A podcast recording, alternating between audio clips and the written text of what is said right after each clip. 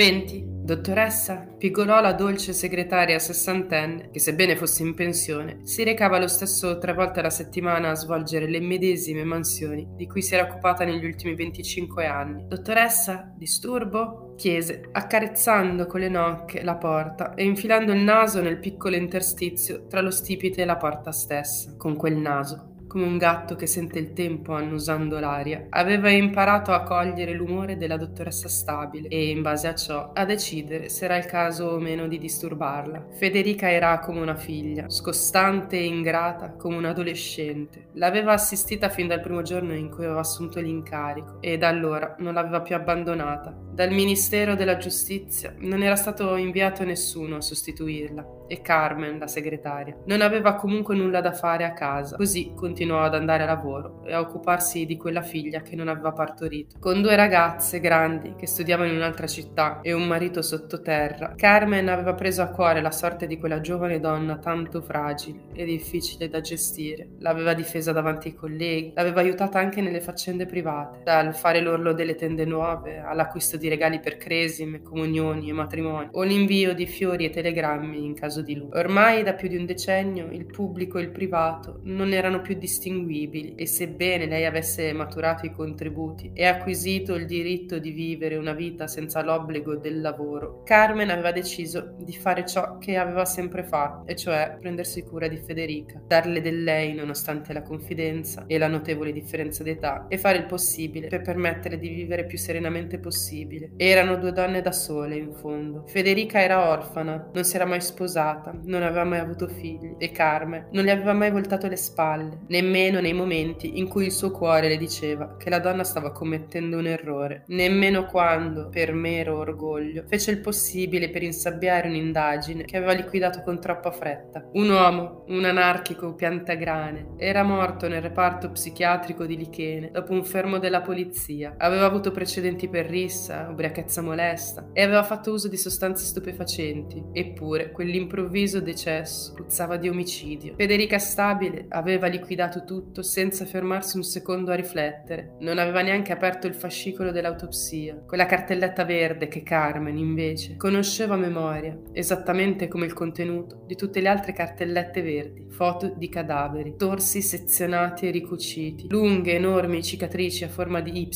che segnavano i petti di ragazze di 20 anni morti in incidenti stradali, di donne di 30 trovate senza vita in un bosco, o anziani dimenticate in case da famiglie distratte, quanti figli e figlie rimasti orfani, quante madri e padri a piangere lutti invendicabili e persino cani e gatti a lasciarsi morire in assenza del proprio padrone. Era accaduto così anche quella volta. Il cane dell'anarchico si era lasciato morire, inconsolabile e affamato. Aveva rinunciato alla vita. Carmen lo aveva guardato negli occhi e ci aveva visto un dolore talmente acuto e muto da provare una forte pena per la bestia. Si ritrovò a sperare, pregare che quel povero bastardo trovasse il modo di parlare ed esprimere ciò che aveva dentro. Avrebbe voluto vederlo sbraitare e fare il nome uno dopo l'altro dei poliziotti che avevano preso a pugni e a calci il suo padrone. Lo avevano torturato per ore e ore, fino a condurlo alla pazzia. L'uomo, disperato, aveva cominciato a picchiare la testa contro il muro e a maledire persino sua madre, che lo aveva messo in un mondo talmente schifoso, in cui tre uomini in divisa si potevano prendere tali libertà. Aveva bestemmiato e maledetto i suoi compagni, perché nonostante le mille parole e le ore interminabili di discussioni teoriche, nulla potevano in quel preciso istante per aiutarlo. Urlò, bestemmiò e picchiò la testa contro la scrivania, fino ad accasciarsi in uno stato catatonico, immobile e passivo, fino all'arrivo dell'ambulanza. Carmen non sapeva cosa fosse l'anarchia, ma tutto ciò che vedeva erano una madre e un padre che avevano perso un figlio, una donna che aveva perso il suo compagno e amici che avrebbero dovuto colmare un vuoto. Carmen era solo una segretaria, ma aveva visto tante di quelle foto di lividi, ferite, di cadaveri morti ammazzati, da non nutrire dubbi in merito. Quel corpo tumefatto era frutto di violenza e cattiveria. No, non era assolutamente possibile che un uomo, per quanto drogato, potesse arrivare a farsi tanto male. Lo disse alle sue colleghe durante la pausa caffè, lo dissime per ultima alla dottoressa, che come aveva previsto non era disposta ad ascoltare. Federica Stabile non volle dar credito alle intuizioni di Carmen e l'accusò di avere troppa fantasia. Legge troppi gialli sbagli, signora Carmen, le aveva detto. Sbagliava. Carmen lo sapeva. Eppure aveva promesso di assisterla, di esserle fedele. Mise a tacere quella vocina interiore che pretendeva giustizia e verità per quell'uomo ucciso e per quel cane affranto. Sì, era una storia triste e ingiusta, ma dopo tutto lei non era altro che una segretaria e nei suoi 25 anni in tribunale non aveva mai creato problemi, né aveva intenzione di farlo allora, a pochi mesi dalla pensione. Carmen decise di non parlare e di non permettersi più di rendere note le sue deduzioni. Dopotutto era lei la dottoressa. Eppure quando quegli agenti entravano in ufficio e si chiedevano in stanza con Federica spegnendo l'interfono, Carmen provava qualcosa di difficile da descrivere. Non era mai stata una donna predisposta all'ira e quindi non sapeva se quella morsa nello stomaco e quella sensazione di calore alla testa, le mani che tremavano e la gola pesante come un macigno potesse definirsi tale per tutto il tempo in cui erano lì vicino a lei quegli assassini in divisa. Tratteneva a stento le lacrime fino a farsi venire una forte emicrania, come un burattino guidato da fili invisibili, si sorprese nello sputare nei tre caffè che la dottoressa aveva ordinato dall'interfono. Sputò nelle tre tazzine, lasciando quella di Federica intonsa. Versò il caffè ed entrò nella stanza in punta di piedi, sorridendo come sempre. Quando uscì dall'ufficio, incrociando il suo riflesso sul vetro di una cornice, si scoprì radiosa e ilare come raramente le capitava, e allora, per un attimo soltanto, si pentì della sua azione. Quegli uomini hanno portato via un figlio a una madre e io faccio i dispetti come una scolaretta. Questo è Alzheimer, questo è l'Alzheimer che bussa alla mia porta. Ho un tumore al cervello. Deve essere per forza così, pensò.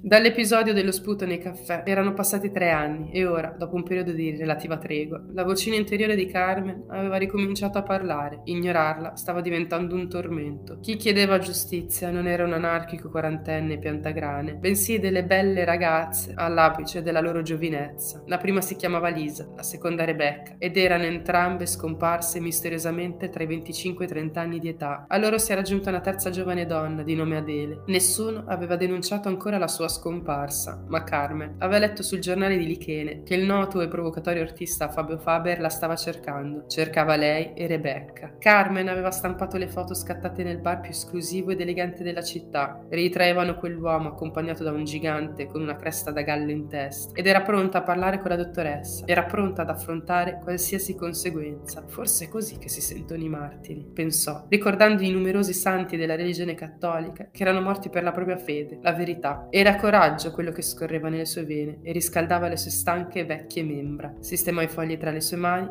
li mise in un ordine preciso, tenne la foto del bar per ultima. L'esposizione dei fatti doveva avere un ritmo e una melodia ben precisi, partire lento e cacofonico, trasformarsi in una marcia incalzante e bam! arrivare al tripudio della logica e dell'evidenza dei fatti. Quella foto, quella dei due uomini al bar, che collegava due su tre delle ragazze scomparse e forniva, seppur labile, un profilo della vittima tipo e un modus operandi, artista, donna, sotto i 30 anni. Doveva essere il clou, il coup de théâtre, l'apoteosi, il tripudio dei fiati archi del Dies Irae di Verdi. Con in testa i cori dell'Atlanta Symphony Orchestra, diretta da Robert Shaw, guardò per l'ultima volta quella foto. Lo conosceva bene quel locale. Aveva bevuto un tè e mangiato un paio di biscotti insieme alla dottoressa e non ci aveva più messo piede, non da sola. Si sentiva in imbarazzo imbarazzo nei suoi vestiti dozzinali nella pelliccia sintetica. Quella volta del tè e dei biscotti era stata l'unica occasione in cui Federica le aveva chiesto qualcosa della sua vita. Dopo aver inviato un messaggio, aveva riposto stizzita il cellulare nella borsa e aveva preso la teiera in mano, versando il tè a se stessa e a Carmen. Le piace il tè? le aveva chiesto. Sì, molto. E mio marito lavorava per un'industria tessile, spesso andava in Oriente, tornava sempre con diverse confezioni di tè profumatissimi e rispose, rendendosi conto che messo così poteva sembrare una critica critica a quel tè effettivamente pessimo che stava sorseggiando. E cosa fa adesso suo marito? È morto nel 98, si ricorda? Avevo chiesto una settimana di permesso. Federica deglutì rumorosamente, si maledì per aver fatto quella domanda. Sono una stronza. Sono una schifosissima stronza, insensibile ed egocentrica, pensò. Mi dispiace. Si figuri, mi aveva fatto arrivare anche dei fiori bellissimi, me li ricordo ancora. La sua era stata la corona più grossa, dopo quella della ditta per cui aveva lavorato per tutta la vita, sa? Federica non ricordava nulla. Probabilmente Probabilmente aveva chiesto a qualche autista della scorta di pensarci, gli aveva dato i soldi e aveva detto qualcosa come sbrigami questa faccenda. Dopo l'episodio del tè e dopo le tensioni per la morte dell'anarchico, le cose erano andate avanti senza troppi scossoni. La vita di Federica era sempre stata la solita tortura e quella di Carmen invece, una solita ricetta fatta di tanti piccoli ingredienti messi assieme e mescolati sapientemente. Carmen dopo tutto era una donna serena e felice e non aveva nulla per cui crucciarsi, eppure quelle due giovani ragazze non la facevano dormire la notte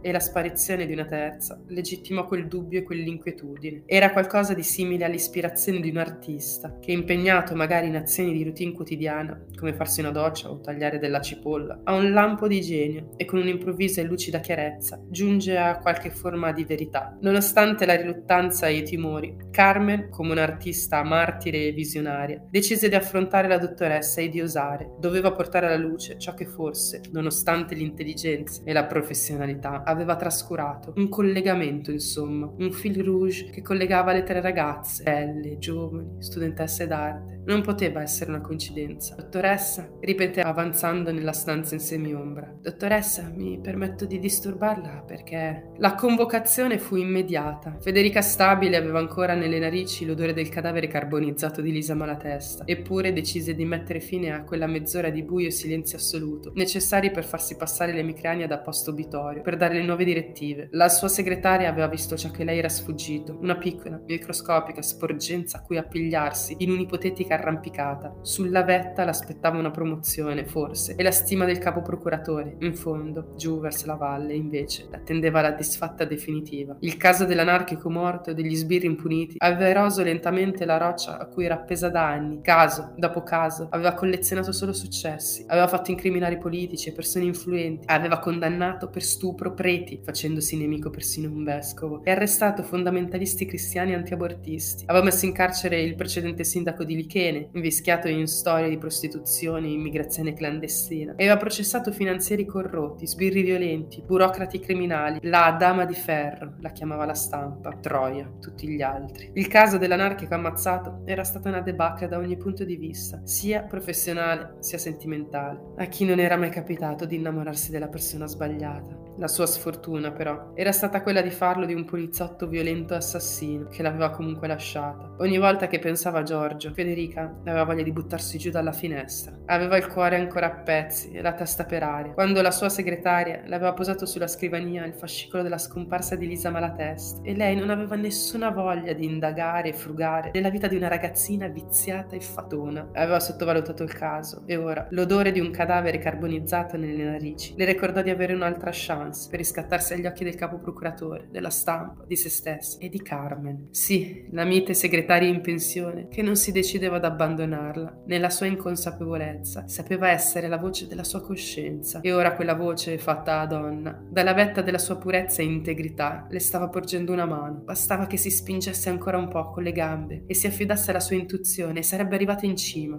D'altronde, il più grande errore della sua vita lo ha commesso nel momento in cui non aveva dato retta alla sua segretaria Lisa Malatesta, Rebecca Bevivino, Adele Velotorto. Voglio che indaghiate sul loro passato e troviate tutti i punti di unione. Sappiamo che frequentavano hanno frequentato l'Accademia d'Arte. Senese, disse rivolgendosi a un appuntato, tu sei il più giovane e con quei cazzo di capelli lunghi puoi passare per uno di loro. L'appuntato senese sorrise. Il suo sogno era quello di entrare a far parte della Digos e con un cenno della testa salutò e lasciò la stanza. Che bella palestra sarebbe stata quella di infiltrarsi tra artisti, studenti, fancazzisti e drogati. Simeone Ferragli, occupatevi di quei due, Fabio Faber, l'artista e quell'altro colosso. Chi volè? Orso Marcuse. Ma che cazzo di nome è? In ogni caso, voglio sapere tutto di loro. Tutto. Andate. Ordinò ai restanti, che si voltarono verso l'uscita, Carmen compresa. No, eh, aspetti, disse alla donna, che si immobilizzò come una partita a un 2-3 stelle. Carmen, devo dire che, beh, insomma, grazie davvero e complimenti balbettò arrossendo, e così fece Carmen. Le due donne in silenzio, di 60 la prima, di 43 la seconda, entrambe sole in imbarazzo, si scrutarono per qualche secondo, che parve un'infinità, che parve un'infinità. La punta delle scarpe una, la curva delle unghie laccate alla francese la seconda. E comunque deve fare una cosa per me. So che è brava con internet e sa che io sono una frana coi computer. Mentì la dottoressa, senza saper bene la ragione. Sentiva solo di non poter affrontare tutto ciò senza Carmen. Mi cerchi delle informazioni su questa fantomatica setta cassetta citata dal sedicente artista. Qualsiasi cosa, anche quello che le sembra una puttanata apocalittica, dal gossip alla cronaca, tutto, disse alzandosi dalla sedia e dirigendosi verso Carmen, che si fece da parte. E lei, dottoressa, cosa farà? Sta uscendo? Devo chiamare la scorta? No, Carmen, devo andare da sola a fare una cosa. Devo andare a chiedere a due genitori la ragione per cui non sono interessate alla scomparsa della propria figlia. Vado dai signori velo torto a fare un paio di domande.